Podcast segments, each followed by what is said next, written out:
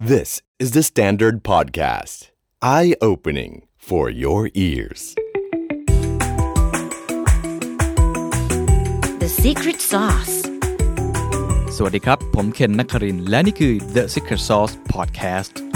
What's your secret? คุณผู้ฟังเคยมีคำถามไหมครับว่า โอกาสของเศรษฐกิจโลกตอนนี้อยู่ตรงไหน ประเทศไทยตกกระบวนการฟื้นตัวแล้วใช่หรือไม่ บิตคอยน์คือสินทรัพย์ทางเลือก หรือฟองสบู่ที่รอวันแตก บริษัทยักษ์ใหญ่จะก้าวต่อไป อย่างไรท่ามกลางวิกฤต และนักลงทุนครับจะต้องปรับพอร์ตอย่างไร ให้สามารถเติบโตท่ามกลางความตกต่ำเตรียมคว้าโอกาสที่ยังไม่มีใครเห็นกับผู้นำนักธุรกิจและนักลงทุนระดับโลก ใน forum ครั้งแรกของ The Standard Wealth The Standard Wealth Forum Catch the Next Curve Presented by SCB คุณจะได้พบกับคุณสุพัฒนพงพันธ์มีชาวรองนายกรัฐมนตรี และหัวหน้าทีมเศรษฐกิจ คุณสุภวุฒิสายเชื้อ ที่ปรึกษากลุ่มธุรกิจการเงิน KKP คุณยันยงไทยเจริญ ประธานเจ้าหน้าที่บริหารกลุ่มงาน Economic Intelligence Center ธนาคารไทยพาณิชย์ คุณจิรพรขาวสวัสดิ์ประธานเจ้าหน้าที่บริหาร OR หรือบริษัทปตทน้ำมันและการค้าปลีกจำกัด คุณจรีพร จารุกรสกุล ประธานเจ้าหน้าที่บริหารกลุ่มบริษัท WHA Corporation จำกัด พร้อมต่อสายตรงถึงนักลงทุนสถาบันระดับโลก ไม่ว่าจะเป็น Morgan Stanley และ UBS จัดเต็ม 5 เวที Virtual Conference ถ่ายทอดสดผ่าน Frog Plus วันที่ 5 มีนาคมนี้ ตั้งแต่ 10 โมงเช้าเป็นต้นไป พิเศษครับ เฉพาะ The Standard Member ลงทะเบียนรับชมฟรีได้ที่ thestandard.co/event วันนี้มีโอกาสได้มาคุยกับผู้บริหาร ต้องบอกว่าเป็นบริษัทที่ป๊อปบูล่าที่สุด แห่งปีนี้เลยนะครับ นั่นก็คือ OR ครับ Oil and Retail ซึ่งหลายท่านเนี่ยน่าจะเป็นคนที่เข้าไปจองอยู่ในหุ้นนะครับ เป็นประวัติศาสตร์นะครับที่การ IPO เนี่ยมีคนที่พูดถึงเยอะมาก ๆ เลยทีเดียว แล้วก็หุ้นนี้ก็ขึ้นเป็นหลายเปอร์เซ็นต์เลยทีเดียวนะครับ ผมพูดคุยกับคุณจิราพรขาวสวัสด์นะครับ ซึ่งท่านเป็น CEO ของ OR แล้วก็ขออนุญาตเรียกท่านว่าพี่แดงครับ พี่แดงน่ารักมากนะครับ ตอบทุกคำถามที่หลายท่านอาจจะสงสัยนะครับ ตั้งแต่ธุรกิจพลังงานทางเลือกหลังจากนี้ OR มองอย่างไร ธุรกิจรีเทลหลังจากนี้ที่จะมีความท้าทาย มีคู่แข่งต่างๆ นานามองยังไง การขยายธุรกิจไปในต่างประเทศ มองยังไง อะไรคือวิธีการในการ transform ตัวเอง เพื่อจะทำให้ผลกำไรหรือรายได้ยังเติบโตได้อย่างต่อเนื่อง แล้วผมยังชวนคุยด้วยครับเรื่องของการ transform ภายในว่าทำอย่างไรที่จะบริหารคน เพราะว่าต้องอย่าลืมนะครับว่าการเปลี่ยนผ่านครั้งนี้เป็นการเปลี่ยนผ่านครั้งใหญ่มากของกลุ่มธุรกิจปตทนั้นน่าสนใจว่าจะเป็นยังไงและทำไมครับ พี่แดงจึงบอกว่าหลังจากนี้ชื่อ OR เขาตั้งเป้าว่าอาจจะเปลี่ยนเป็น RO มีอินไซต์อีกหลาย ๆ อย่างที่น่าสนใจลองไปฟังกันครับ ขอบคุณพี่แดงนะครับที่ค่ะให้เกียรติเดี๋ยวซิกเซานี่มาพูดคุยดีใจมาก ๆ เพราะว่าตั้งแต่ผมทำข่าวมาหรือคุยกับพี่ ๆ หลาย ๆ คนที่อยู่ในวงการ ไม่เคยเจอปรากฏการณ์ OR แบบนี้มาก่อนเลย เพราะว่าเป็นสิ่งที่นักลงทุนรายย่อยอย่างพวกเราเองเนี่ยโอ้เป็นกระแสที่ดังสุดๆนะครับ ตัวเลขออกมาก็ประมาณ 5 0 0แสนกว่ารายที่ค่ะใช่มีโอกาสเข้าไป อยากทราบว่าตอนที่เกิดปรากฏการณ์นี้เกิดขึ้น แล้วตอนที่หุ้นเข้าไป IPO แล้วก็มีราคาขึ้นที่มาโอ้โหมหาศาลมากเลยเนี่ยมันเป็นความรู้สึกยังไงฮะของส่วนตัวของคนที่เป็นผู้บริหารเลย เกินความคาดหวังไหมหรือคาดหวังไว้ประมาณนี้ หรือจริง ๆ แล้วคาดหวังมากกว่านี้ฮะเป็นความรู้สึกที่ปลื้มมาก ๆ นะคะ ในฐานะที่เป็นคนดูแลธุรกิจทางด้าน OR คือถามว่าเกินคาดไหม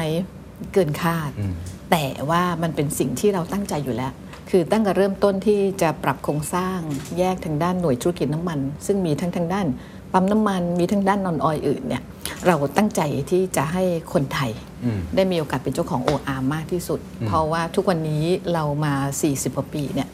ความสำเร็จวันนี้ต้องบอกว่ามาจากผู้บริโภคคนไทยครับไม่ว่าจะเป็นทางด้าน PT Station Cafe Amazon แม้กระทั่งของถังก๊าซหุงต้มอืมก๊าซทางด้าน LPG ปตทนะคะซึ่งก็อยู่ภายใต้ OR เหมือนกันเนี่ยที่ใช้ตามบ้านเรือนและร้านค้าอืมหรือว่าน้ำมันหล่อลื่นอย่างเงี้ยค่ะคือคนไทยแหละคือคนที่ทำให้ OR มาถึงจุดนี้อืมโมเดลเรื่องของการขายหุ้นของเราเลยเลยบอกบอกว่า ถ้าอย่างนั้น เราต้องกระจายให้หุ้นให้รายย่อยอย่างทั่วถึงอืมเราจึงใช้วิธี small lot first ครับนะคะซึ่งเป็นวิธีที่ทำให้ทุกคนที่เข้าจองหุ้นจะต้องได้หุ้นอืมแล้วเราก็กำหนดว่าคนที่ถือเงินมาไม่ถึงหมื่นบาทอะไปเป็นเจ้าของเราได้นะคะ เราเลยกำหนดว่าขั้นต่ำ300 หุ้นก็คือ 5,400 บาท ใช่ใช่ดังนั้นไม่ว่าจะเป็นคนขับมอเตอร์ไซค์เราแม่ไม่ต้องอยู่บ้าในนตลาดด้วยค่ะบางทีหรือว่าข้างนอกน้องนักศึกษาอะไรอย่างเงี้ย ก็สามารถที่จะเข้าถึงการซื้อหุ้นเราได้ คิดว่ากระแสที่มันเป็นกระแสมากขนาดนี้ขนาดเนี่ยพี่ๆวินมอเตอร์ไซค์ขนาดคนที่เป็นคนขับรถแท็กซี่ยังพูดถึงนะฮะค่ะมันมันเกิดจากอะไรครับมันอะไรเรามีวิธีการ PR ที่ดีตัวธุรกิจเราอยู่ใกล้เขา หรืออะไรที่ทำให้มันเป็นกระแสได้ขนาดนี้ครับค่ะ พี่ว่าโดยหลักมันมาจากที่เรียกว่าผลิตภัณฑ์ของเราครับ เป็นที่รู้จักอืมนะคะสถานีบริการน้ำมันถ้าในประเทศเนี่ยเราก็ 2,000 สาขาประมาณนั้น ร้านคาเฟ่เมซอนก็ 3,000 กว่าสาขาครับมันเป็นธุรกิจที่ผู้บริโภคเข้าถึงสัมผัส เห็นเรื่องของมาตรฐานเห็นเรื่องของการบริการนะคะเห็นความสำเร็จอืมแล้วก็อีกเรื่องหนึ่งคือเรื่องของการสื่อสารเรื่องของการ PR ในการ IPO ครั้งเนี้ยค่ะครับ พี่ว่ามันได้สองเด้งนะอืมเด้งหนึ่งคือทำให้ได้นักลงทุนเพิ่มขึ้นใช่เด้งสองพี่ว่าเกิดความผูกพันอืมในการผลิตภัณฑ์ของเราอืมเหมือนกับในช่วงที่ PR ช่วงนั้นนะคะ แก้วกาแฟร้อนของเราทุกแก้วครัอะ่ะบเราจะมีครอบที่บอกบอกว่า มาเป็นเจ้าของเราสิอ่าใช่เห็นนะครัคะบหรือถ้าไปเติมน้ำมันที่ปั๊ม PT Station ครับเราก็จะมี car topper ตั้งไว้อืมอะอยากเป็นเจ้าของเรามาซื้อหุ้นเราสิอืมพี่ว่ามันได้ทั้งสองลักษณะค่ะ แต่ว่าเขามีความรู้สึกเป็นเจ้าของด้วย แล้วก็มันค่ะใกล้ตัวด้วยค่ะทีนี้พอตอนเข้าไปเนี่ยนะฮะราคาพุ่งขึ้นไปประมาณ 40กว่าเปอร์เซ็นต์แล้วก็ช่วงหลายวันที่ผ่านมาที่เราเห็นข่าวเนี่ยก็พุ่งขึ้นไปเกือบ 100เปอร์เซ็นต์ค่ะวันนี้ที่อัดกันอยู่ผมดูราคาล่าสุดเนี่ยอยู่ที่ประมาณ 30 30กว่าบาทนะครับซึ่งสำหรับนักลงทุนมองเข้าไปเนี่ยก็ถือว่าคนบอกว่าเกินความคาดหมายเหมือนกันค่ะหลายคนค่ะคิดว่าราคาไม่น่าจะขึ้นไปถึงประมาณนี้ได้ คิดว่าอะไรเป็นสาเหตุที่ทำให้ โอ้โหราคามันขึ้นไปเยอะมากเลยฮะแล้วก็ทำไมคนถึงใช้ใช้คำว่าสนใจแล้วก็ยังมองว่ามันยังมีอัพไซด์มีขาขึ้นอะไรอยู่หลายคนยังคงที่จะถือไว้อยู่อะไรอย่างเงี้ยนะฮะก็ดีใจนะคะฮะที่ได้เป็นส่วนหนึ่งของทำให้คนไทยมีความสุข ในวันที่เรา first day trade ก็มีการพูดกันว่า OR แจกอ่างเปานะคะและอ่างเปาตัวนั้นก็ยังอยู่อย่างต่อเนื่องนะคะ เหตุก็เป็นเพราะว่าในเรื่องของตัวเอ่อ เรื่องของการบริการครับเรื่องของมาตรฐานหรือว่าในลักษณะธุรกิจนะคะทางด้านของ OR เองเนี่ยเราเป็นผู้นำทางการตลาดอืมไม่ว่าจะเป็นเรื่องของสถานีบริการน้ำมันนะคะเราก็เอ่อมี market share เป็นอันดับหนึ่งมา 23 ปีแล้วนะคะครับถ้าผลิตภัณฑ์ LPG เนี่ยที่เป็น cylinder ใช้ตามบ้านเนี่ย market share เราก็อันดับหนึ่งมาตั้ง 26 ปีอืมหรือ Café Amazon Café Amazon ต้องเรียกว่าเป็นแบรนด์ที่สร้างความภูมิใจให้คนไทย วิสัยทัศน์เราบอกว่าเราจะพาแบรนด์ไทยสู่สากลครับ Café Amazon เนี่ยค่ะ ถ้าหากว่าในเรื่องของข้อมูลของ Euromonitor นะคะเอ่อปัจจุบันถ้านับจำนวนสาขาในประเทศเนี่ยครับ3,100 ต่างประเทศที่เราไปมีสาขาอยู่ประมาณสัก 10 ประเทศในตอนเนี้ยรวมแล้วก็อีกประมาณเกือบ 400 สาขาจำนวนสาขาเนี่ยมากถึงเป็นอันดับ 6 ของร้านคาเฟ่ทั่วประเทศเอ้ยทั่วโลกนะครัคะบถ้าเป็นรายได้ก็อันดับ 12 พี่มองว่าด้วยเรื่องที่เห็นว่าธุรกิจมีความแข็งแกร่งเราก็ในเรื่องของอนาคต ในอนาคตเนี่ยเรามีโอกาสในการขยายอีกมาก ของเราเรามีคอนเซปต์ที่เรียกว่าทางด้านของธุรกิจน้ำมันครับไม่ว่าจะเป็นค้าปลีก ซึ่งก็คือสถานีบริการน้ำมัน หรือว่าตลาดพาณิชย์ เรายังเดินขยายอยู่นะคะเหตุผลของการขยายตัวน้ำมันเนี่ยเพราะว่าเราเซตไว้ให้ว่าน้ำมันเนี่ยจะเป็นแพลตฟอร์ม ให้กับธุรกิจค้าปลีกเข้ามาอยู่อืมอัตราของกำไรในเรื่องของธุรกิจค้าปลีกเนี่ยอัตรากำไรอยู่ประมาณสัก 25 ถึงเกือบ 30%ครับในขณะที่อัตรากำไรน้ำมันน่ะนะคะก็คือนิ่ง ๆ อยู่ประมาณ 3-4%ครับแต่คอของธุรกิจน้ำมันนี่แหละ มันจะสร้างแคชเอามาลงทุนในธุรกิจค้าปลีกอืมเข้าใจแล้วละก็ก็จะเห็นว่าในแม้แต่ว่าวิวัฒนาการของครับทางด้านพลังงานสะอาด เทคโนโลยีเปลี่ยนไปอืมตัว EV Charger เราก็ลงแหละอืมที่ทางด้านของ PT Station แล้วเราก็ลงในลักษณะที่คำนึงผู้บริโภคเป็นหลักอืมเราเซตเป็นแบบมี Ecosystem เราใช้ tool ที่เป็นแอปพลิเคชันดังนั้นวัยอย่างเนี้ยชอบความเร็ว ชอบครับความสะดวกหงุดหงิดง่ายมันถ้ามีรถ EV ก็จะสามารถดูแอปเราได้เลย อืมอีกกี่กิโลจะถึงสถานีบริการที่มีที่ชาร์จ EV อืมและท่านจะเป็นคิวที่เท่าไหร่อืมค่ะด้วยคอนเซ็ปต์ที่เราเรียกว่าเราคำนึงผู้บริโภคเป็นหลักครับแล้วเราก็ catch up เรื่องเทคโนโลยีอืมพี่มองว่าพี่มองว่านักลงทุนไม่ว่าจะเป็นรายย่อย หรือครับประชาชนทั่วไปสัมผัสได้เห็นได้อืมอืมจึงเป็นเหตุให้มีคนสนใจที่จะซื้อหุ้นครับนะคะครับตอนนี้ผมเห็น PE ratio อยู่ที่ประมาณเกือบเกือบ40 ค่ะ เมื่อเทียบกับอ่าธุรกิจที่อยู่ในกลุ่มเดียวกันในต่างประเทศอะไรต่างค่ะๆอ่าวัฒนธรรมตรงก็อาจจะสูงกว่าหน่อยหนึงนะครับตรงนี้มีความกังวลไหมครับว่าไอ้ราคาตรงนี้มันสูงเกินไปไหมหรือจริง ๆ แล้วมันเป็นเรื่องของความคาดหวังของคน ที่มองว่ามันน่าจะเติบโตหรือยังไงฮะในมีความกดดันในเรื่องนี้อะไรอย่างเงี้ยครับมันเป็นความสนุกและเป็นความท้าทาย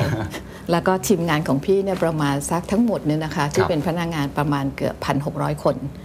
เราพร้อม เพราะว่าอายุเฉลี่ยของพนักงานเราเนี่ยของพี่เนี่ยก็คือเอาละพนักงานเฉลี่ยของเราประมาณ 37-38 ปีโอ้ใน 1,600 คนครับดังนั้นคนเหล่านี้เขาพร้อมอืมที่จะ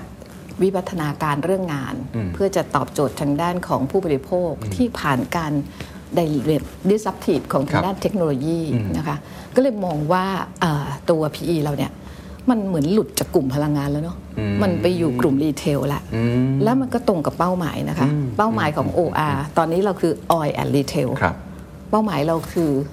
ในลองช่วยกันแชร์ว่าพี่จะเปลี่ยนไปเป็นอะไรดี RO ป่ะฮะเออถูกต้องเลยค่ะ พี่จะไปเป็น Retail and Oil นั่นคือเป้าหมาย เพราะว่าคิดว่า คนยังไงเนี่ยก็ต้องเคลื่อนไหวอืมดังนั้นเจ้าตัว OR เนี่ยมันจะเปลี่ยนเป็น RO อืมเราจะไปเน้นเรื่องของตัวไลฟ์สไตล์อืมเราจะไปเน้นเรื่องของ mobility ครับดังนั้นคิดว่าไม่ว่าจะเป็นผู้ลงทุนที่เป็นสถาบันนักลงทุน หรือว่าเป็นผู้ลงทุนรายย่อยที่เป็นประชาชนเห็นในโอกาสทางนี้อืมค่ะเมื่อกี้ตอนที่พี่แดงพูดถึงเรื่องของอากำไร ธุรกิจน้ำมันนะครับอืมเกี่ยวกับธุรกิจค้าปลีกค่ะค้าปลีกเนี่ยใคร เขาเราเราก็มองเห็นแล้วว่านี่คือเป้าหมายที่เราจะมุ่งไปมีสัดส่วนกำไรที่เยอะกว่าเติบโตได้มากกว่า แต่ธุรกิจน้ำมันกำไรก็ค่อนข้างเนี่ยสามถึงห้าเปอร์เซ็นต์อะไรต่างๆ ตัวนี้มองว่ามันเป็นความท้าทายไหมครับ ในเมื่อธุรกิจน้ำมันก็ผมไม่แน่ใจว่า transition ของมันในการเปลี่ยน เรามองว่ามันนานแค่ไหน แล้วอัตรากำไรที่มันอาจจะไม่ได้สูงมากนักนะครับตรงนี้มันจะเป็นอุปสรรคของเราในการเติบโตไหมครับ ไม่ไม่ได้เป็นนะคะ เพราะว่าในแผนธุรกิจของเราเนี่ยในช่วง 5 ปีข้างหน้าเนี่ยนับจากปี 2564เนี่ยเราก็คือวางแผนธุรกิจว่าจะใช้งบลงทุนประมาณ 74,000 ล้านบาทอืมโดยพอร์ตส่วนใหญ่นะคะ เราลดจากการลงทุนในเรื่องของทางด้านน้ำมันลง แล้วก็มาลงทุนทางด้านของธุรกิจ non-oil อืมแล้วก็ขยายไปต่างประเทศครับนะคะ แล้วเราก็เปิดทางเรื่องของตัว New S Curve เข้ามาอีกนะคะ ดังนั้นตัวพอร์ตกำไรเราเนี่ยเราจะเปลี่ยนด้วยจาก EBITDA ปัจจุบันนะคะในปี 2562 EBITDA ที่มาจากน้ำมันเนี่ยประมาณ 68%ครับถ้าไป 5 ปีข้างหน้า EBITDA คือกำไรเนี่ยนะคะจะน้ำมันจะอยู่ที่ 55%ตัวนอนออยค้าปลีกเนี่ยจะขยายจากทางด้านของประมาณสัก 20%ไปเป็น 33%ครับก็คือพยายามจะเพิ่มสัดส่วนค่ะอืมใช่ให้มากขึ้นค่ะครับ ซึ่งมันก็จะทำให้การเอ่อไม่ว่าตัวธุรกิจทางด้านพลังงานน้ำมันครับมันอาจจะลดลงอืมนะคะ แต่การขยายสาขาเรายังมีอยู่อืมคือตราบใดถ้าคนยังเคลื่อนไหว คนยังเดินทาง เรื่องของการบริโภคพลังงานครับนะคะอาจจะเป็นเชื้อเพลิงที่เป็นน้ำมัน หรือเชื้อเพลิงที่เป็น EV เนี่ยเราพร้อมอืมแล้วมันก็จะโตตาม GDP ทั้ง GDP ในประเทศไทย หรือว่า GDP ของรอบๆอาเซียน ซึ่งเราไปมีบริษัทย่อยอยู่ครับ ตัวนี้ก็จะก่อให้เกิดทางด้านของรายได้และกำไรอืมเอามาขยายต่อด้านนอนออยอืมหาต่อเรื่อง new S curve นะคะ new S curve พี่ขอยกตัวอย่างอย่างเช่น สมมติว่าตอนเนี้ยโควิดเกิดขึ้นครับโควิดเกิดขึ้นเราก็คิดว่าเอ๊ะไอ้เรื่องของตัวบริโภคน้ำมันเรา กับทางด้านของนอนออยกาแฟหรืออะไรเนี่ยน่าจะลดลงอืมแต่มันกลับเพิ่มขึ้นน่าเหรอฮะอืมมันเป็นเพราะว่าพฤติกรรมเปลี่ยนอืมที่เราเรียกกันว่า new norm ครับนะคะ ก็คือว่าจากการที่ ความสะดวกของสถานีบริการน้ำมันในการเข้าออกง่าย เราอยู่ไม่ว่าจะเป็นอำเภอใดนะคะ หรือตำบลใด มันก็มี PT station อืมดังนั้นของกินของใช้เข้าไปยัง PT station มันสะดวกกว่าเราเดินทางเข้าห้างอืมเมื่อเข้าห้างก็ไกลหรือรถติดครับกว่าจะวนขึ้นแต่ละชั้นของที่จอดอืมหรือว่าบางครั้งก็จะพบว่าห้างปิด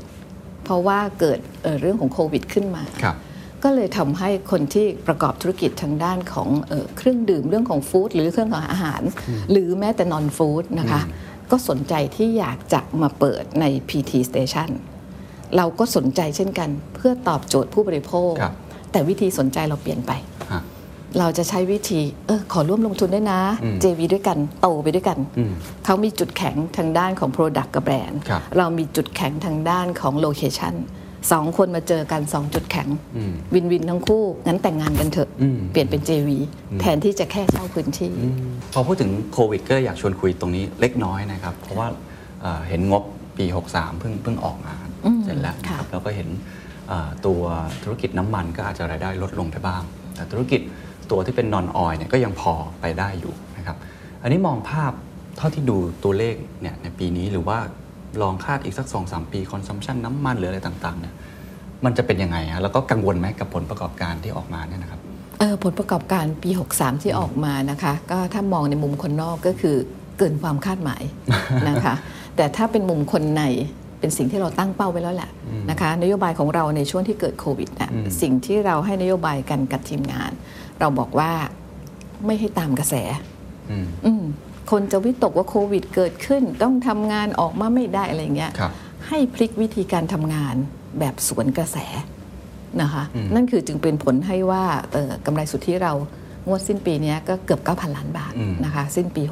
63 มองต่อไปข้างหน้า ไม่ไม่ได้มีความกังวลครับเพราะว่าในเรื่องของเราเราจะขยายธุรกิจอืมในแต่อสย่าองงมองปีนี้กับปีที่แล้วมันมันลดลงอะไรเงี้ยกังกังวลไหมฮะหรือว่ารู้สึกว่าคาดการณ์ได้ ในปีนี้นะคะสำหรับพี่มองว่าเริ่มตั้งแต่ปีเนี้ยอืม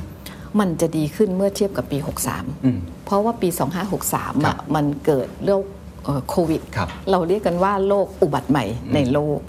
นะคะ แล้วก็ที่พวกเราหนักกันสุดก็ช่วงมีนาเมษาครับอันนั้นเวฟแรกอืม ก็จะเห็นว่าเวฟสองที่เกิดขึ้นเนี่ยเบากว่า เหตุที่เบากว่าก็เพราะว่าถ้าเฉพาะประเทศไทยแล้วกันครับก็คือทางด้านมาตรการสาธารณสุขนะคะแล้วก็เรื่องของการที่คนไทยเรามีวินัยเมื่อเทียบกับคนทางด้านของรอบๆแล้วกันนะคะ ไม่ว่าจะเป็นการล้างมือการคาดมาสก์หรือว่าการรักษาระยะห่างกันอย่างเงี้ยอืมแล้วก็ปัจจุบันวัคซีนมาแล้วอืมหลากหลายที่ผลิตขึ้น อันนี้มันเป็นสิ่งที่ทำให้ว่า ปี 64 เนี่ยมั่นใจได้ว่าทั้งในระดับประเทศไทยครับระดับภูมิภาค หรือระดับโลกเนี่ยจะดีขึ้นอืมกว่าปี 63 นะคะ การท่องเที่ยวก็จะกลับมาครับเรื่องเศรษฐกิจต่างๆ ก็จะฟื้นตัวอืมดังนั้นมันเป็นโอกาสทางด้านของธุรกิจอืมเมื่อทางด้านของระบบเศรษฐกิจดีขึ้นครับ GDP ดีขึ้น แล้วก็นโยบายเรื่องการเงินการคลังของสหรัฐ ตัวนี้ก็เสริมนะคะ ปัจจุบันก็จะเห็นว่าเซตอินเด็กเนี่ยขึ้นอืม ไม่ใช่เฉพาะประเทศเราเนาะใช่ที่เวียดนามก็ขึ้นใช่ครับอันนั้นเป็นเพราะว่าฟันโฟในเรื่องของทางด้านเงินลงทุนเข้ามาอืมอันเนี้ยสร้างความตื่นตัวอืมพี่ครับว่าเรื่องของการปรับทั้งทางด้านสาธารณสุข เรื่องของตัววัคซีนครับเรื่องของการทำงานแบบ new norm กันเนี่ยมันจะทำให้การขยายธุรกิจมีโอกาสสำเร็จครับขออนุญาตชวนคุย 2 ธุรกิจหลักๆนะครับอยากทราบมุมมองของผู้บริหาร ผมว่าก็นักลงทุนหลายคนก็อยากรู้ว่าเรามองอุตสาหกรรมนี้ยังไงเป็น overview ทั้งในแง่ธุรกิจพลังงานกับตัวธุรกิจที่เป็นรีเทลผมชวนคุยพลังงานก่อนนะครับอ่าค่ะมองธุรกิจพลังงานอนาคตในอีก 5-10 ปีข้างหน้าเนี่ยมันจะเปลี่ยนโฉมหน้าไปแบบไหน แล้วเราเราตั้งรับหรือว่าเตรียมพร้อมเชิงรุกเลยไหมฮะว่าจะทำอะไรกับมันอย่างไร บางคนบอกว่า transition ของธุรกิจน้ำมันเนี่ยน่าจะอยู่ประมาณเนี่ยสิกว่าปี อาจจะมีการเปลี่ยน อันนี้แล้วแต่หลายๆท่านพูดมาค่ะอยากทราบมุมมองพี่แดงครับว่ามันจะเปลี่ยนไปขนาดไหนหรือจริง ๆ แล้วจะใช้เวลานานกว่านั้นหน่อย หรือมันจะเป็นยังไงครับ ตามคาดการณ์นะคะ ถ้าถามว่าสมมติเรื่องของทางด้านของตัวพลังงานครับที่ผู้บริโภคใช้เนี่ยถ้าเป็นเรื่องรถ EV เนี่ยในปัจจุบันประเทศไทยเราอะรถ EV ที่จดทะเบียนทั้งหมดเนี่ยขณะนี้นะคะครับอยู่ที่ประมาณ 2%ของรถทั้งหมดอืมแล้วก็มองออกไปถ้าหากว่ารอบนอกนะคะ หรือแม้แต่ระดับโลกก็ยังไม่มีประเทศไหน ที่บอกว่าการใช้รถ EV ไปถึง 50% 80%ครับค่ะดังนั้นมองระยะกลางเนี่ยยังคิดว่าการบริโภคน้ำมันเนี่ยยังเป็นพอร์ตที่มากกว่าการทำเอ่อใช้รถ EV ครับสมมุติว่าเอาเร็วสุดเลย EV อาจจะมาทดแทนน้ำมันเนี่ยอาจจะสัก 8 ปีอืมนะคะ EV อาจจะเข้ามา 40%แต่นั่นคือต้องประกอบไปด้วย2-3เงื่อนไขเนาะครับเงื่อนไขแรกก็คือนโยบายของภาครัฐใช่ครับในการที่จะสนับสนุนผลักดันอืมแล้วก็ดูแลอีกฝากหนึ่งก็คือฝากผู้ประกอบรถยนต์ที่ยังใช้น้ำมันอยู่ครับเพราะว่าจะมีทางด้านของพนักงานหรืออะไรเกี่ยวข้องด้วยนะคะ แล้วก็เรื่องของทางด้านระบบภาษีหรืออะไรเงี้ยแต่ถามว่าในมุมของ PT Station หรือทางด้านการตลาดพาณิชย์อีกด้านหนึ่งของทางด้าน OR เราหวั่นไหวไหม อันนี้ไม่ได้หวั่นไหวครับเพราะว่าตัวถ้าเป็น PT station เนี่ยเราออกแบบมันไว้แล้วว่ามันเป็น living community มันเป็นแพลตฟอร์มอืมใช่ค่ะ เราบอกว่าเป็นมันเป็น retailing beyond fuel แล้วครับค่ะ เราเตรียมตัวนี้ไว้แล้ว ถ้าเข้าไปที่สถานีบริการของเราอะก็อย่างที่ว่าเราให้เป็นแพลตฟอร์มครับให้ non-oil เข้ามาเกาะนะคะ แล้วเร็วๆนี้จะเห็นว่าเดี๋ยวจะมีโมเดลใหม่ของ PT Station จุดจ่ายน้ำมัน จะไปอยู่อีกมุมหนึ่ง ที่ไม่ได้บอกว่า เอ้ยการวิ่งเข้าหาใน First ที่เข้ามาในสเตชันเนี่ยครับเราออกแบบไว้ว่าเราตอบรับเรื่องของการค้าปลีกอ๋อ คือปกติเราเข้าไปในสถานีบริการ เราจะเห็นตัวจุดจ่ายอยู่ตรงกลาง ใช่ อันนี้จะเปลี่ยนค่ะ เพื่อเป็นการบอกด้วยว่าเรากำลังจะ transform อะไรบางอย่างถูกค่ะ แล้วเดี๋ยวจะเห็นที่วิภาวดีเนี่ยค่ะอ๋อแล้วจะเปลี่ยนตรงกลางจะกลายเป็นอะไรฮะจะเป็นตัวจะรีป็นเทลแทนเหรอฮะจะเป็นรีเทล ก็คืออ้อมเข้าไปเนี่ยจะเป็นรีเทลรถสามารถที่จะเสียบได้เลยครับส่วนทางด้านของจุดจ่ายน้ำมันอะไปหาอีกหน่อยนึงนะถึงจะเข้าไปเจอโอ้โอเคฮะมันก็คือจะทำให้ทางด้านของการออกแบบเนี้ยฮะมันสอดคล้องกับทางด้านของเทรนด์ธุรกิจด้วยอ่ากับทิศทางของเราใช่ค่ะเป็นไปได้ไหมครับว่าวันหนึ่งในสถานีบริการ PTT Station ในอีก 10 ปีข้างหน้าจะไม่มีจุดจ่ายน้ำมัน แล้วเรามองภาพนั้นเนี่ยมันเราจะปรับตัวกับกับมันอย่างไร ผมเข้าใจว่า retail อาจจะเข้ามาแหละเป็นแต่ว่าไปได้ค่ะอืมครับเพราะว่าถ้าสมมติณตอนเนี้ยเรื่องของ EV ครับที่บอกว่าปัจจุบันเราลงแล้ว 25 ตัวอืมถามว่ามันกระทบเรื่องของ layer ปัจจุบันต้องรื้อ infra ต้องปรับอะไรไหม คือไม่เลย เพราะว่าถ้าเข้าไปที่ PT Station นะคะครับเวลาเลี้ยวรถเข้าไปอะถ้ามองออกไปซีกซ้ายเนี่ยยังไม่ค่อยมีธุรกิจ retailนะคะ จะมามีธุรกิจรีเทลซีกขวาเนี่ยแล้วก็ทางออกนะคะ ดังนั้นมุมซ้ายของ PT Station เนี่ยเราสามารถวาง EV Charger ได้เลยอืมอืมแล้วก็ปัจจุบันนะคะ เราก็คือลงทุนแล้วต่อหนึ่งหัวจ่ายที่เราเซตไว้เนี่ยสามารถชาร์จได้พร้อมกัน 3 คันครับหนึ่งหัวจ่ายตัวเนี้ยการลงทุนแค่เพียง 1.5 ล้านบาทอืมได้สามคัน ใช่ครับค่ะ ก็ดังนั้นก็จะเห็นว่าเรื่องของการต่อให้พลังงานเรื่องของ EV มาครับ การปรับตัวเราเตรียมพร้อมแล้วอืมการลงทุนใช้เงินไม่เยอะอืมแล้วเวลาถ้าเราใช้รถ EV ครับมันจะเหมือนเราชาร์จแบตเลย เหมือนโทรศัพท์มือถือ ใช่เราจะไม่ได้รอว่าให้ไฟมันหมด เราสะดวกเราชาร์จ เราชาร์จเราชาร์จอืมเหมือนกันเลยค่ะไม่ว่าจะเป็นเดินทางไปทำงานครับเดินทางท่องเที่ยว เราก็สามารถที่จะ เข้าชาร์จรถ EV ได้ตลอดอืมซึ่งมันก็การใช้ระยะเวลาเกี่ยวกับ EV ที่ชาร์จในสเตชันเนี่ยเราทดสอบดูแล้วว่าถ้าเป็นทางด้านของ Quick Charge เนี่ยใช้เวลาประมาณสัก 15-20 นาทีอะสิบเร็วมากนะฮะใช่นี่คือค่ะเต็มเลยเหรอฮะเต็มเลยค่ะ โอ้เร็วมากในปกติตัวเท่าที่อุผปกมรณ์ที่เซ็ตเนี่ยเท่าที่ผมได้ข่าวมาตอนนี้คือประมาณ 7 ชั่วโมงเวลาชาร์จที่อ่าบ้านอันนั้นใช่จะไหมเป็น normal charge อ๋อ normal charge ใช่ค่ะอ่ามัมันจะมีอยู่สองแบบครับอันนี้จะเป็น quick charge อื มมันก็สะดวกกับทางด้านผู้บริโภคครับระหว่างที่รอสามารถลงจากรถเดินมาเติมเต็มความสุขได้ทั่ว PT Station ไม่ว่าจะเครื่องดื่มอาหารความสะดวกเรื่องอื่นเข้าใจครับนะคะ หรือว่าอย่างเงี้ยปัจจุบันเราใช้เรื่องเทคโนโลยีครับข้อมูลที่เราเก็บมาได้จากทางด้าน Big Data ซึ่งปัจจุบันเรามี Blue Card อยู่ประมาณ 6 ล้าน7แสนรายครับนะคะ เราเก็บข้อมูลมาได้ว่าคนเข้าสเตชันเราเนี่ยประมาณ 60% ไม่ได้เติมน้ำมันนะอืมเข้ามาเพื่อใช้บริการด้านอื่นโอ้หกสิบเปอร์เซ็นต์เลยนะใช่เข้ามาค่ะทำบริบริการด้านอื่น retail อะไรต่างใช่ แล้วถ้าคนเติมน้ำมัน ระยะเวลาที่เขาอยู่ใน station เราเนี่ยเขาอยู่ประมาณสัก 15-20 นาทีๆอ่าทั้งนั้นที่เติมน้ำมันแค่เพียง 4-5 นาทีเองเข้าใจละที่เหลือเขาไปบริโภค non-oil อ่าหรือเข้าห้องน้ำที่สะอาดของเราอ่าเข้าใจละทีนี้ผมผมถามนิดนึงครับว่า เท่าที่ผมดูเทรนด์ในต่างประเทศ ผมอาจจะผิดนะฮะผมไม่แน่ใจว่าวิธีการในการเติมพลังงานไม่ว่าจะน้ำมันหรือไฟฟ้าเนี่ยรูปแบบอาจจะเปลี่ยนไป แต่ก่อนเนี่ยเราต้องไปที่ที่สถานีบริการน้ำมันใช่ไหมอ่าค่ะอันนี้เราอาจทุกคนอาจจะมี EV charging station ที่บ้านค่ะถูกไหมฮะที่บ้านกัน หรือว่าจะมีจุดจอดรถต่างๆ เวลาไปต่างประเทศเนี่ยอเมริกาหรือว่าว่าผมไปเนเธอร์แลนด์ก็จะเห็นจุดอยู่ตามข้างถนนเลยไม่จำเป็นต้องเข้าตัวตัวสเตชันแบบนั้นค่ะ หรือลานจอดรถห้างสรรพสินค้าก็จะเป็นอย่างนั้น ทีนี้คำถามก็มีคนคนตั้งคำถามแล้วก็สงสัยว่าถ้ามันเกิดแบบนั้นขึ้นมาเนี่ยเอ่อเขาอาจจะไม่ได้เข้ามาที่ PT Station หรือเปล่า อาจจะเข้ามาน้อยลงหรือเปล่า ตรงนี้เรามีความกังวลเรื่องนี้ไหมครับ เราบอกเราเน้นที่ทางด้านพฤติกรรมผู้บริโภคนี่แหละ ยังไงคนต้องดื่มต้องกินต้องใช้อืมอืมหรือแม้แต่ความสะดวกเรื่องของการบอกว่าอะจะอาจจะโยน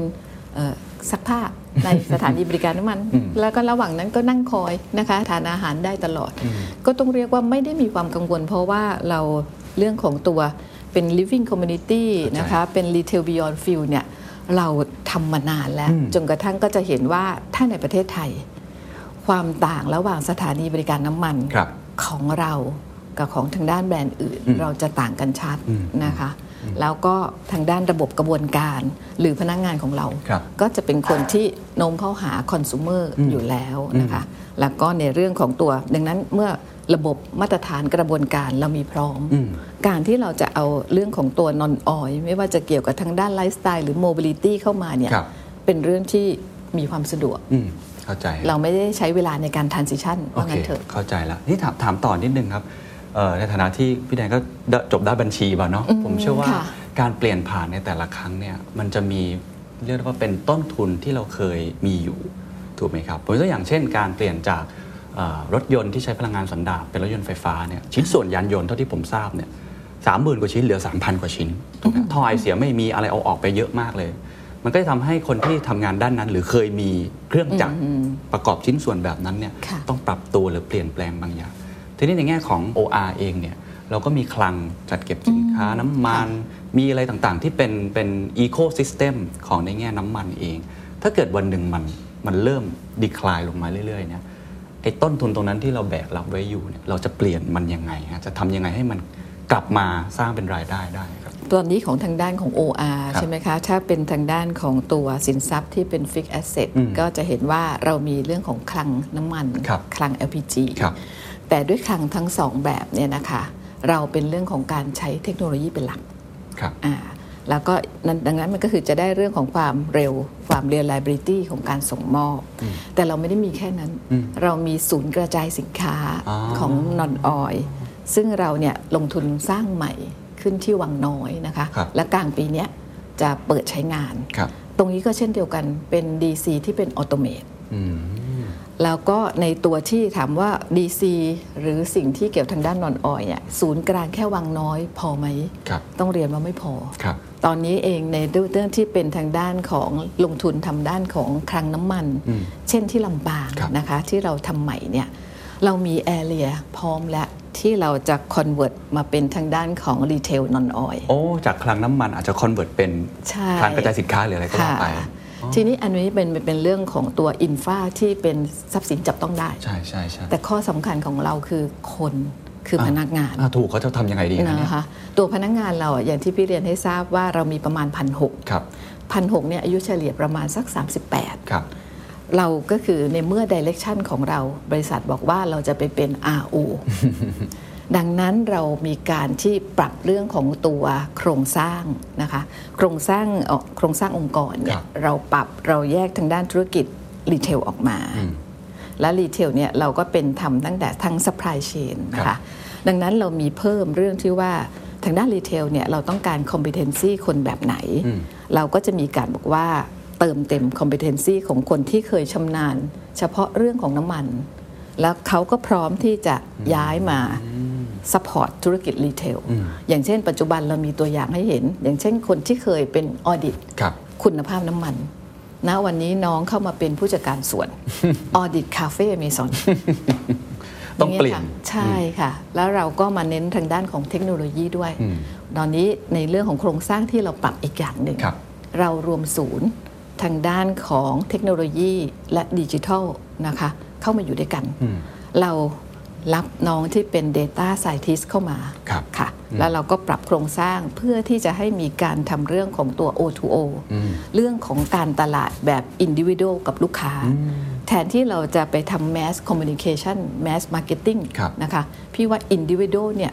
มันได้ทั้งตรงใจลูกค้าครับรายบุคคลอืมแล้วก็ประหยัดต้นทุนด้วยอืมได้ผลด้วยประหยัดต้นทุนค่าครับโฆษณาด้วย ผมว่าถ้าเกิดทำได้ในครั้งนี้จาก OR เป็น RO จริง ๆ นะครับ จะเป็นบทเรียนครั้งใหญ่นะขององค์กรในประเทศไทยที่มีความสำเร็จแบบดั้งเดิม เป็นอันดับหนึ่งมาอย่างยาวนานค่ะแล้วกล้าที่จะเปลี่ยนแปลงตัวเอง ตรงนี้อยากให้ช่วยช่วยลองเล่ากระบวนการในการ transform ได้ไหมครับ ผมเชื่อว่ามีองค์กรหลายองค์กรที่กำลัง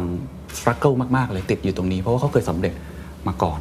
ว่าเราเปลี่ยนเหล่านี้ได้อย่างไรอะไรคือความยากที่สุดคนเนี่ยมันก็ยากนะในการเปลี่ยนเขาเขาทำแบบนี้มาตั้งนานถูกไหมค่ะฮะหรือว่าในแง่ของตัว strategy ธุรกิจเองเนี่ยมันก็ยากเช่นเดียวกัน ผมคิดว่ามันน่าจะเป็นวิธีการปรับเปลี่ยน mindset หรือปรับเปลี่ยน skill set หรือปรับเปลี่ยนอะไรหลายอย่างเนี่ยที่ที่ยากมาก ผมได้คุยกับอ่า CEO ของปตทคุณอัตพี่โด่งอ่าพี่โดงใช่แกบอกว่าแน่นอนในธุรกิจน้ำมัน คนหลายคนมองว่ามันก็มีโอกาสที่จะเปลี่ยน transition เฮ้ยเขาบอกว่า แต่กลยุทธ์ของแกคือการเป็น last man standing คือโอเคยืนอยู่ให้มั่นๆ แล้วเดี๋ยวค่ะค่อยๆค่อยๆเปลี่ยนแปลง ซึ่งแกจะเปลี่ยนไปโรบอติกอะไรอันนั้นเป็นอ่าทิศทางแต่นี่แหละครับผมว่ามันเป็นหัวใจอย่างหนึ่งที่ยากมากที่จะเปลี่ยนจากคนที่เคยประสบความสำเร็จ แล้วค่อยๆ transform มาสู่ new S curve new business ที่บางทีเราก็ไม่แน่ใจว่ามันจะเป็นยังไงต่อไปเพราะธุรกิจรีเทลก็คู่แข่งก็สูงเดี๋ยวคงจะถามต่อ ตรงนี้มันมีบทเรียนอะไรนะครับเล่าเป็น case study หรือ best practice ว่าเราเปลี่ยนได้ยังไงในรอบเนี่ยสองสามปีที่ผ่านมา ตั้งแต่เริ่มกระบวนการ ข้อสำคัญคือพลังร่วมอืมทุกอย่างไม่ว่าจะเป็นเทคโนโลยีเปลี่ยนครับนะคะ หรือว่า disruptive ต่างๆ หรือแม้แต่ new norm นะคะ พี่ว่ามันคือพลังร่วม คนนั่นแหละคือปัจจัยสำคัญ เราทางด้าน OR เนี่ยเรามองว่าพนักงานคือทรัพยากรนะคะ ที่จะสามารถทำให้องค์กรเนี่ยผ่านพ้นวิกฤตหรือ transform ไปได้นะคะ ช่วงที่ทางด้านของเอ่อ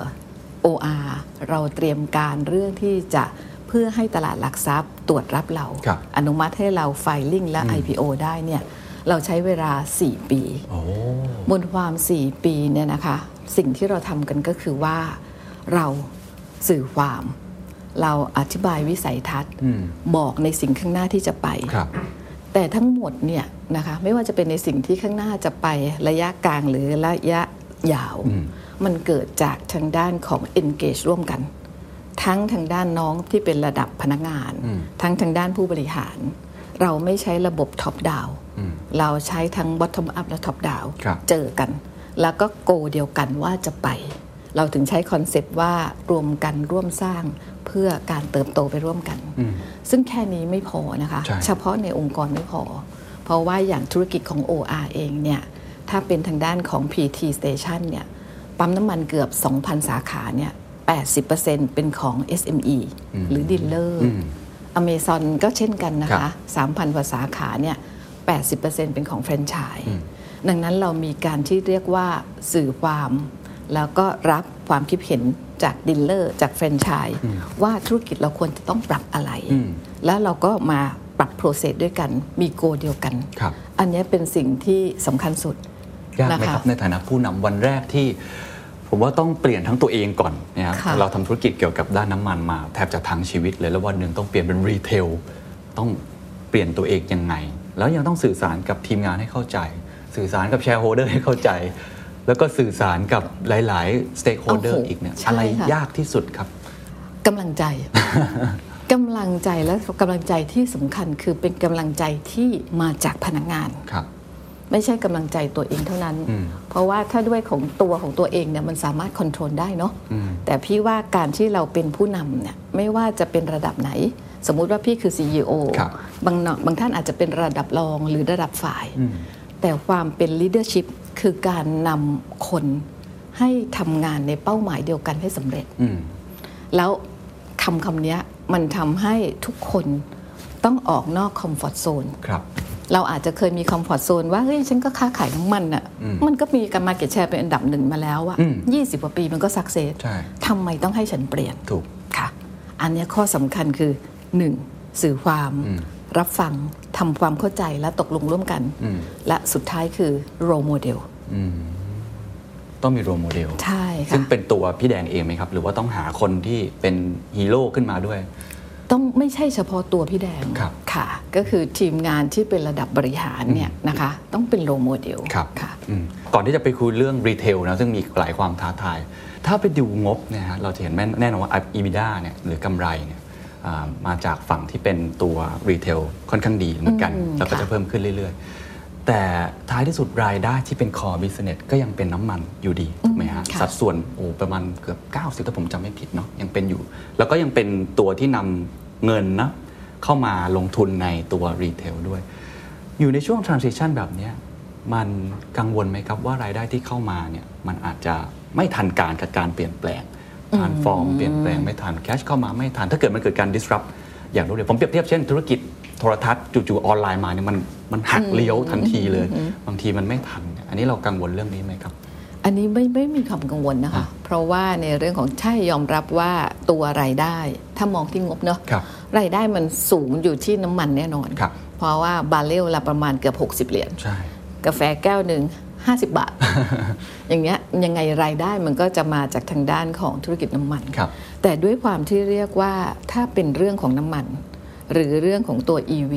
นะคะหรือเรื่องของการตลาดพาณิชย์อื่นๆเนี่ยเราเนี่ยเป็นผู้นำทางการตลาดอืมและเราก็ทำให้เห็นแล้วว่า แม้พลังงานทดแทนมา เราก็ catch up มันได้อืมการขยายต่อไปเรื่องของพลังงานทดแทน ก็ไม่ได้ใช้ต้นทุนเยอะอืมโน้ตฮาวของคนของเราก็พร้อมครับ partner เราก็พร้อมนะคะ ดังนั้นในตัวเรื่องเกี่ยวกับทางด้านของการบริโภคพลังงานอืมของผู้คน นะคะหรือของระบบการขนส่งครับเราก็ยังได้อยู่อืมทั้งไม่เพื่อเชื้อเพลิงจะเปลี่ยนเป็นอะไรก็ตามนะคะแล้วก็ในเรื่องของตัวแคชเมื่อได้มาแคชเนี้ยก็มาขยายต่ออในเรื่องของตัวรีเทลหรือว่าไปต่างประเทศ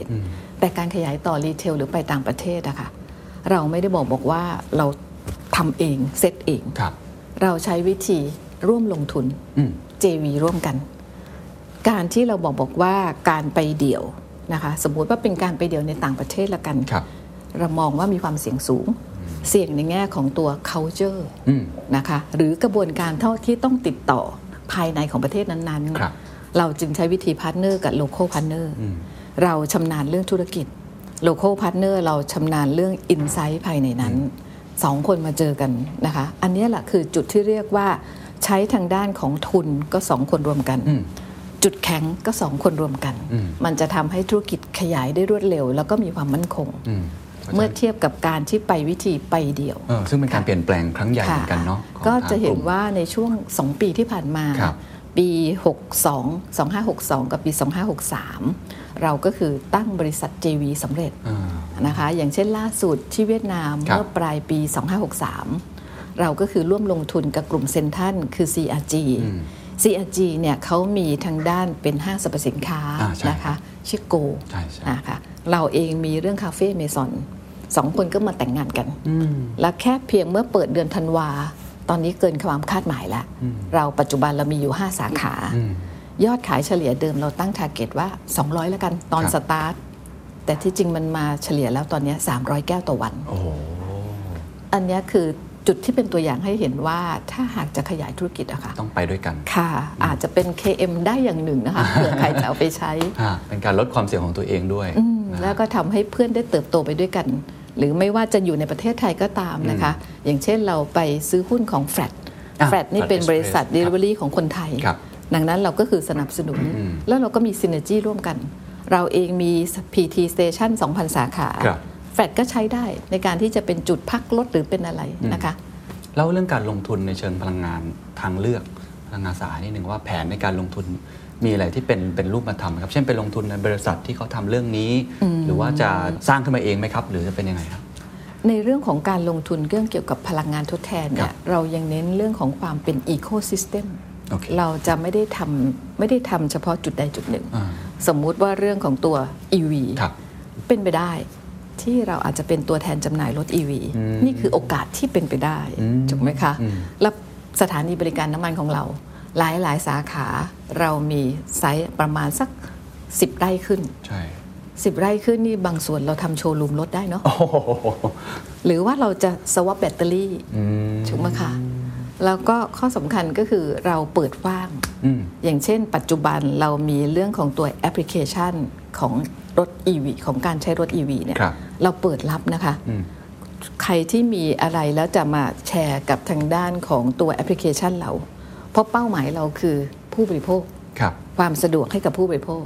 อันดังนั้นอะไรที่มาตอบโจทย์ความสะดวกผู้บริโภคเนี่ยอืมเราพร้อมเปิดรับอืมอืมโอเค น่าสนใจครับเพราะเปิดรับโอกาสใหม่ทุกวัยนะคะทุกวัยๆทุกวัย โดยเฉพาะพวกสตาร์ทอัพทั้งหลายเนี่ยเรายินดี โอ้โห น่าสนใจมากแล้วก็ดูเป็นอีโค y ิสเต็มของ EV ทั้งหมดค่ะมากกว่าไม่ใช่ว่าจะเจาะไปแค่ตัวชาร์จอย่างเดียวค่ะถูกไหมครับค่ะมาคุยเรื่อง retail ซึ่งผมว่าเป็นเรื่องอะไรที่ที่น่าตื่นเต้นแล้วก็ท้าทาย แน่นอนว่าอ่าร้านกาแฟ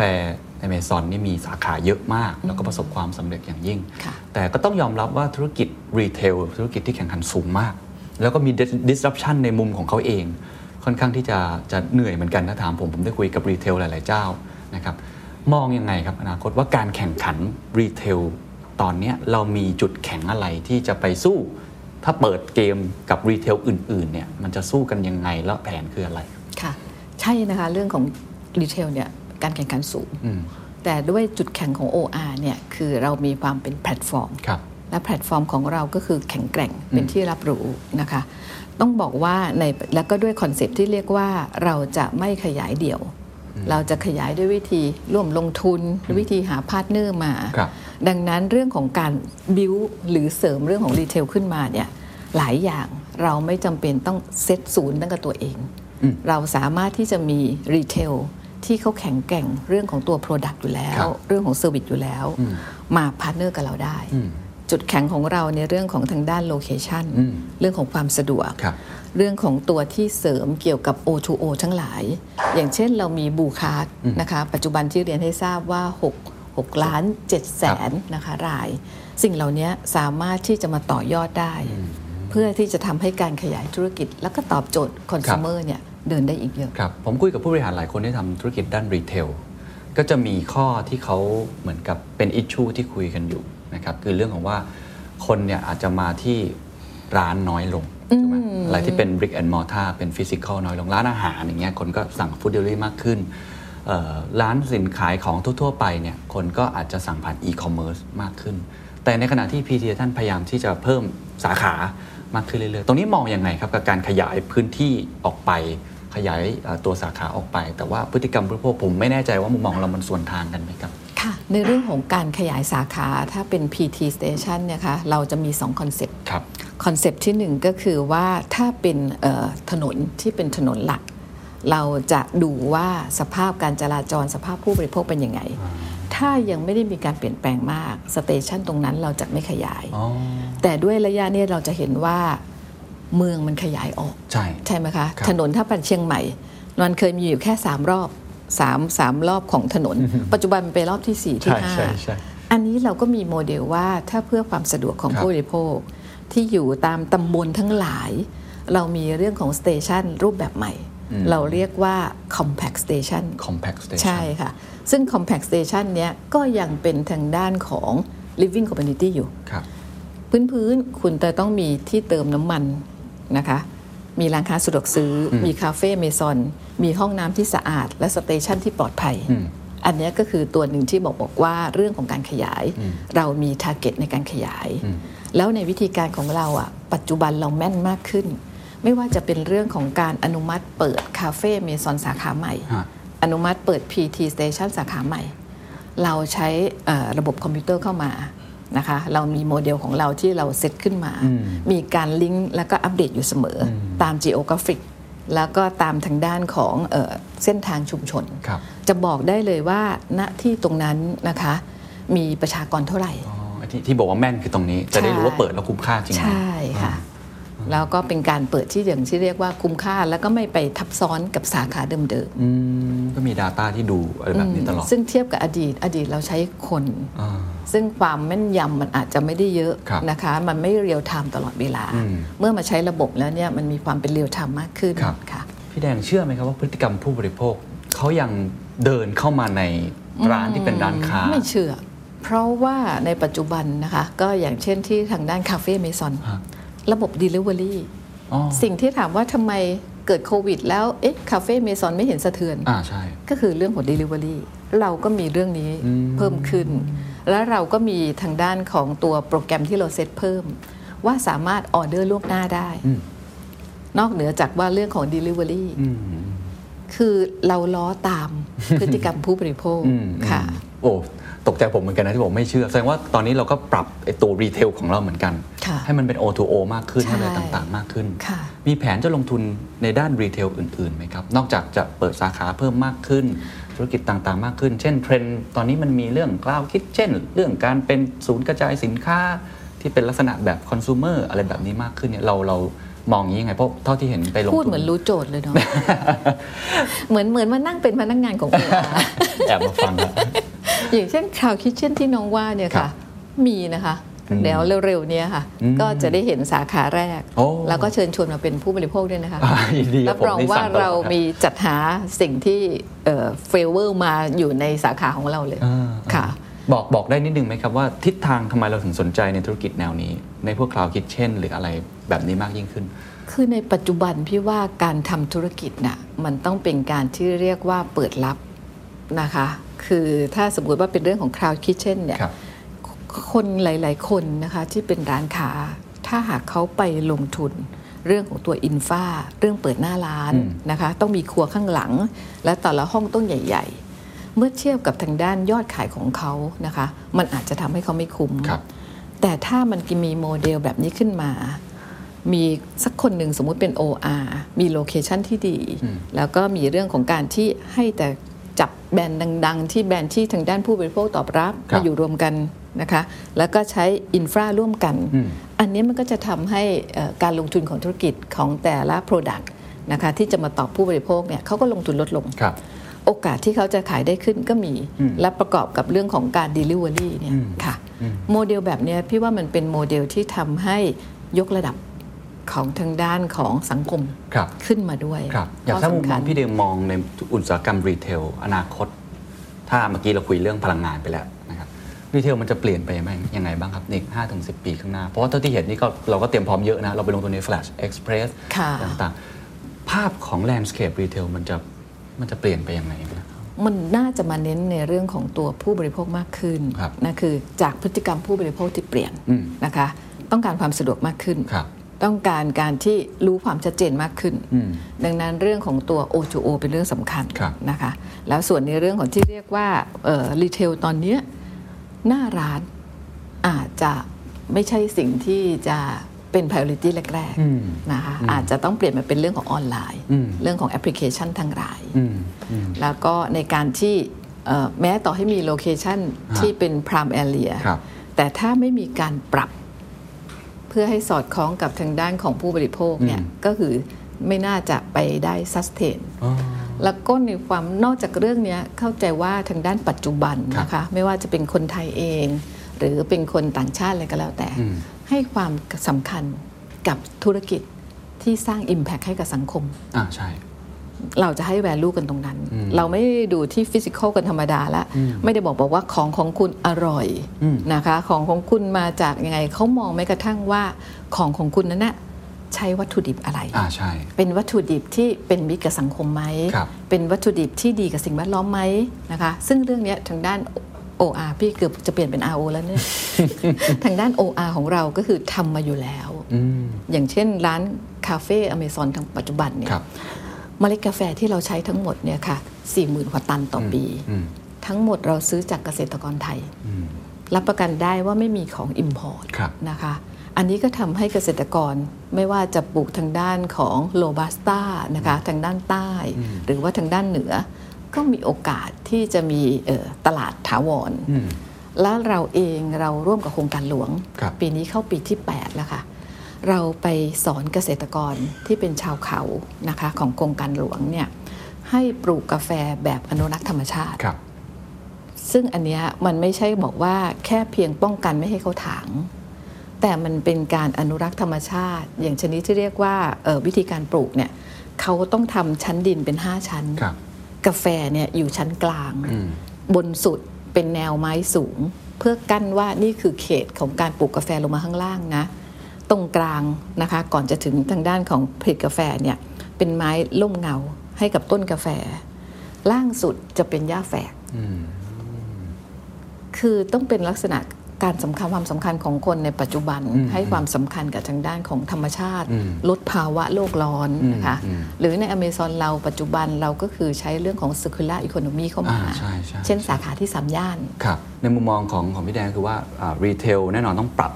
ต้องใช้เทคโนโลยีค่ะแล้วคนหน้าร้านอาจจะไม่ใช่แค่ร้านที่คนจะมาอย่างเดียวแต่ต้องเป็นทำอะไรได้อีกหลายอย่างมากค่ะรวมทั้งในแง่ของแบรนด์เนี่ย ก็จะต้องใส่ใจเรื่อง sustainability เรื่อง ESG อะไรแบบนี้มากยิ่งขึ้นนะครับ นี่ผมผมถามต่อในแง่ของของ retail เนี่ยมองต่อไปหลังจากนี้จะเปิดโอกาสให้ตัวเองลงทุนอะไรเพิ่มอีกไหมครับ เมื่อกี้เราเห็นละภาพของธุรกิจน้ำมันเนี่ยโอ้มันน่าสนใจ หรือว่าธุรกิจ EV น่าสนใจหลายอย่าง ecosystem มันจะมีอะไรที่เราพอที่อยู่ใน pipeline ที่จะพอเล่าให้ฟังอีกได้ไหมต้องเรียนว่าทางด้านหลักการของทางด้าน OR เนี่ยเราเปิดรับ ทุกอย่างอืมที่ตอบโจทย์ผู้บริโภคอืมแล้วถามว่าตอนนี้เน้นเรื่องอะไร เราเน้นเรื่องของไลฟ์สไตล์กับ mobilityอืมนะคะอืมปัจจุบันเราถือว่าแพลตฟอร์มเราที่เป็นทางด้านของ physical เนี่ยครับเราชัดแล้วอืมนะคะเรามีแพลตฟอร์มที่ชัดแล้วตอนนี้เรากำลังต่อยอดเรื่องของดิจิทัลแพลตฟอร์มและเราเองเนี่ยเราทำเรื่องของตัวเมื่อมันเป็นดิจิทัลนะคะครับเราทำเรื่องของตัว retail project เนี่ยมาปีนี้เข้าปีที่ 2 แล้ว ครับทั้งนี้ก็เพื่อที่จะไปเป็น O2O เพื่อที่จะเป็นดิจิทัลอืมค่ะอืมทั้ง chain ของเราครับจากที่ทำธุรกิจเกี่ยวกับพลังงาน พอเปลี่ยนมาทำเกี่ยวกับ retail เนี่ยอะไรคือความยากที่สุดครับในมุมของของผู้บริหารเอง มันเพราะว่าตัวธรรมชาติของธุรกิจไม่เหมือนกันใช่ไหมฮะในแง่ของการคำนวณตัวเลขทางบัญชีก็ไม่เหมือนกันเมื่อกี้ที่กล่าวไปแล้วเอ่อการแข่งขันก็ไม่เหมือนกัน ผู้เล่นก็ไม่เหมือนกัน ผู้บริโภคนี่แทบจะต่างกันโดยสิ้นเชิงแม้ว่าจะเป็นกลุ่มเดียวกันแต่พฤติกรรมเขาเขาไม่เหมือนกันเนี่ย อะไรคือความยากที่สุดในมุมมองของเรา มันจะบอกว่ายากไม่ได้มองว่ายาก เพราะว่าเป็นสิ่งที่สนุกกับมันครับค่ะ จากเคินที่บอกบอกว่า อดีตเคยอยู่เป็นหลังบ้านอืมเป็นบัญชีครับอุ้ยลำคาญลำคาญ เห็นแต่ตัวเลขในอดีต แล้วมันไปแก้ไขอะไรไม่ได้ เพราะมันคืออดีตอ่าถูกฮะถูกฮะเมื่อชีวิตต้องมาอยู่แผน แผนกลยุทธ์ครับสักระยะหนึ่งสามสี่ปีก็ลำคาญอีก เออเราก็ร่วมกันตกลงแผนแล้วนะ ทำไมแผนมันไม่ implement มันไม่ execute งั้นมาอยู่หน้าบ้านดีกว่า ดังนั้นก็ต้องเรียนว่ามันยากไหมมันท้าทายไหม ก็ถามว่ายากและท้าทายครับแต่ถ้าทุกคนนะคะ ไม่ว่าจะเป็น CEO หรือว่าไม่ว่าจะเป็นแม่บ้านที่ห้องน้ำที่ใน PT Station หรือว่าน้องที่ชงกาแฟ หากทุกอาชีพอะมองว่าสิ่งที่ฉันทำ มันคือสิ่งที่สนุกอืมสุขและมัน สุกและมันนะค่ะ แล้วเราอะค่ะไม่ว่าจะเป็นอาชีพให้เราจบมาเป็นเอนจิเนียร์ครับเป็นการตลาดอืมหรือเป็นนักภาษีเป็นนักบัญชี แต่ถ้าเราทำตัวเราให้มี solution อืมเราเป็น solution ให้กับลูกค้า เป็น solution ให้กับ partner ที่เป็น dealer เป็นแฟรนไชส์หรือว่าเราเป็น solution ให้กับหัวหน้าเราอืมตัวเราละเราจะรู้สึกว่าเรามีคุณค่าอืมค่ะ เราอย่าไปยึดติดว่าเฮ้ยฉันวิศวกรเฮ้ยมันต้องไอ้นี่ไอ้นี่สมการมันต้องเป็นแบบนี้อะไรอย่างนี้ อันนั้นมันคือความภาคภูมิใจของตัวเองครับ แต่ถามว่าแล้วเพื่อนๆรอบด้านเขาภูมิใจเขาทัสเราไหมคือไม่ถูกไหมคะดังนั้นไม่ว่าจะจบอะไรมา เข้ามานั่งในออฟฟิศแล้วตำแหน่งหน้าที่อะไร พี่มองว่าไม่มีอะไรเป็นความไม่สนุกไม่สุขไม่มัน เขาเพียงแต่คุณรู้ว่า เอ้ยคุณมาอยู่ตรงนี้ คุณจะ deliver ให้เป็นประโยชน์อืมต่อคนที่คุณจะต้องลิงก์ไปยังไงบ้างครับแล้วเพื่อเมื่อเมื่อเกิดวันนั้น คนเขาจะเห็นคุณค่าเราอืมเมื่อเขาเห็นคุณค่าความสุขมาอืมไม่ต้องไปหวังว่าตำแหน่งต้องอย่างนั้นต้องอย่างนี้อะไรค่ะอืมหรือเหมือนอย่างทุกวันเนี้ยถามว่าเมื่อมาอยู่ OR ครับแล้วด้วยสิ่งที่เรียนบอกบอกว่า เราต้องการสร้างให้สังคมชุมชนดีขึ้น เมื่อเห็นความสำเร็จตรงนั้นน่ะ มันก็คือสิ่งที่เราภูมิใจอืมเราไม่ได้ได้อะไรกับเขาหรอกนะฮะแต่เราเห็นว่าอย่างล่าสุดเนี่ยอย่างเช่นที่ OR เราเซ็ตผลิตภัณฑ์ใหม่ขึ้นมา ที่เรียกว่าไทยเด็ดอ่าออกมาสัก 3 ปีเข้าปีเนี้ยนะคะครับนั่นคือ concept ที่เราบอกบอกว่าเราเห็น SME เยอะแยะเลยทั่วประเทศไทย โอ้เดี๋ยวก็มี o t o p เดี๋ยวก็มีนู่นนี่ใช่นะแต่ทำไมเฉาเฉาๆหายหายๆไป นั่นเพราะเขาขาดการตลาดอ่าเขาขาดตลาดอ่าเขาขาด market อืมนะคะ เราก็เลยเข้าไปช่วยครับ เรามีเอาเล t เราเสริมเพิ่มเรื่องการตลาดให้เขาอืมอืมนะคะเนี่ยมันก็ทำให้ชีวิตเขาเปลี่ยนอืมนะจากทางด้านสมมุติว่าเป็นทางด้านกระเทียมดำลำพูน เมื่อเราออกทำการตลาดให้ยอดขายเขาพุ่งเป็นสิบเท่าอืมต้นความสิบเท่านั้นน่ะเขาต้องไปจ้างคนอีกนะฮะที่จะมาปอกหอมปอกกระเทียมหรือคั่วพริกคั่วกระเทียม มันคือได้ได้เยอะอะอ่าได้ในแง่ของสังคมชุมชนอืมถามว่ามันไม่ได้เฉพาะเรื่องของตัวเม็ดเงินนะครับ มันจะทำให้ลูกหลานเขามีการศึกษาดีอืมพี่ก็ยังเชื่อมั่นว่าถ้าคนเราได้รับการศึกษาเนี่ยมันจะทำให้เรื่องอื่นดีขึ้น ไม่ว่าจะเป็นเศรษฐกิจความปลอดภัยประเทศหรือครับเรื่องของการเมืองอืมในฐานะที่เป็นคนด้านบัญชีมาก่อน มาทำในด้านที่เป็นผู้บริหาร ซึ่งเท่าที่ผมเห็นส่วนใหญ่เนี่ยคนที่เป็นผู้บริหารของในกลุ่ม PTT เนี่ยจะเป็นวิศวกรอืมค่ะคิดว่าอะไรคือความเรียกได้ว่าเป็นความแตกต่างละกันของพี่แดงในการทำงานที่ อาจจะไม่เหมือนกับคนอื่นๆ เมื่อกี้ได้ยินว่าเราอาจจะคิดพึ่งผู้บริโภคเยอะหน่อยอ่าไปนั่งในสถานีเยอะหน่อยหรือ วิธีคิดมันมันอะไรเป็นจุดที่ทำให้เราต่างครับ คือไม่ว่าพี่จะทำงานที่ไหนในทุกที่ครับพี่มีสองเป้าหมาย เป้าหมายหนึ่งคือเพื่อองค์กรทำทุกอย่างเพื่อองค์กร แม้ว่าบางครั้งจ็อบโดยตรงไม่ใช่จ็อบตัวเอง แต่ถ้าผลลัพธ์ขององค์กรมันเสีย ก็จะเอื้อมเข้าไปค่ะ แต่ไม่ได้ไปลงลูกนะครับก็จะเอื้อมเข้าไปบอกแล้วก็เข้าไปคุยกัน เพื่อให้เป้าหมายมันสำเร็จอืมอีกเรื่องหนึ่งที่พี่ให้ความสำคัญคือเรื่องของลูกทีม พี่มีความโชคดีอย่างหนึ่ง คือว่าไม่ว่าพี่ไปอยู่ที่จุดไหน ทั้งที่อยู่บัญชีนะคะ หรืออยู่แผนกลยุทธ์ของธุรกิจน้ำมันครับจนกระทั่งมาเป็น COOR เนี่ยพี่ได้รับความร่วมมือจากทีมทั้งหมดอืมในขณะเดียวกันพี่มีหลักการว่าองค์กรจะยั่งยืน ต้องเดินด้วยระบบ นั่นคือการสร้างคนรุ่นใหม่ ๆ ขึ้นมา เราต้องโค้ชเขาแล้วโค้ชเขาอย่างจริงใจอืมด้วยการที่เราต้องเปิดรับฟังเขาอืมสมมุติตอนเนี้ยใกล้ 60 ละ แต่ถามว่ามีความสนุกและมันกับการทำงานกับคนที่อายุต่ำกว่า 30อืมสนุกกว่าละฮะอืมค่ะ จริงใจค่ะสนุกกว่า เวลาคุยกับคนรุ่นใหม่สนุกใช่ไหมครับมองอนาคตไปเป็นคำถามสุดท้ายแล้วครับ ผมเชื่อว่านักลงทุนเองที่เข้ามาเยอะมากๆเนี่ย คงอยากจะเห็นภาพในฝันละกันเป็นความตั้งใจเป้าหมายของผู้บริหารค่ะว่าตัว OR เนี่ยจะเป็นยังไง อีก 5-10 ปีข้างหน้า มันจะเปลี่ยนไปอย่างไรอะไรจะเป็นยังไงต่อ จะต้องเปลี่ยนชื่อเป็น RO อีกครั้งหนึ่งอะไรอย่างเงี้ยนะฮะลองลองเล่าให้ฟังทิ้งท้ายเล็กน้อยครับ ค่ะ ก็ด้วยทางด้านของเป้าหมายแล้วนะคะ เราบอกว่าเราจะเป็นแบรนด์ไทยอืมสู่แบรนด์โลก สร้างคุณค่าร่วมให้กับสังคมชุมชน ซึ่งในที่เนี้ยเราก็ต้องเรียนว่าปัจจุบันถ้านับความจะเป็นเฉพาะ Product แบรนด์ไม่ว่าจะเป็นทางด้านของออยนะคะหรือทางด้านคาเฟ่เมซอนเราเป็นอันดับหนึ่งนะคะสิ่งที่เราจะทำต่อก็คือในเรื่องของการที่ตอบโจทย์ผู้บริโภคครับค่ะ นอกจากการขยายสาขานะคะ ไม่ว่าจะเป็นทางเรื่องผลิตภัณฑ์ใหม่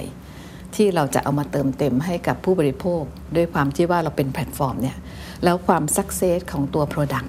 แล้วก็รูปแบบของการบริหารงานหรือว่า process เนี่ยมันสามารถขยายไปยังต่างประเทศได้ อันนั้นก็จะทำให้เกิดความภูมิใจกับคนไทย